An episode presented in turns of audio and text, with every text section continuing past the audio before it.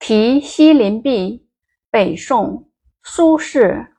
横看成岭侧成峰，远近高低各不同。不识庐山真面目，只缘身在此山中。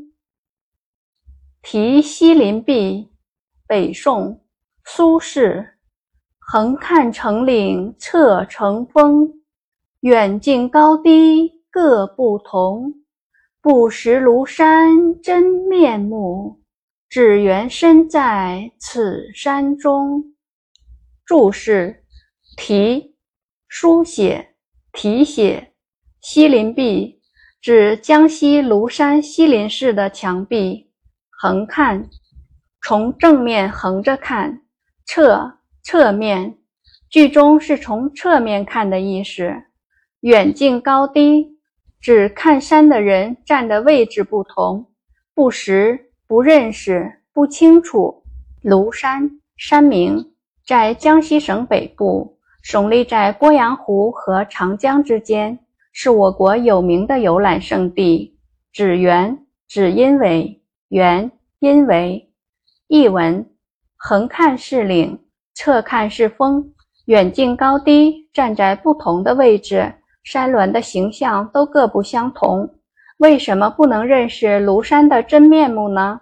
只因为自己在庐山的群峰当中。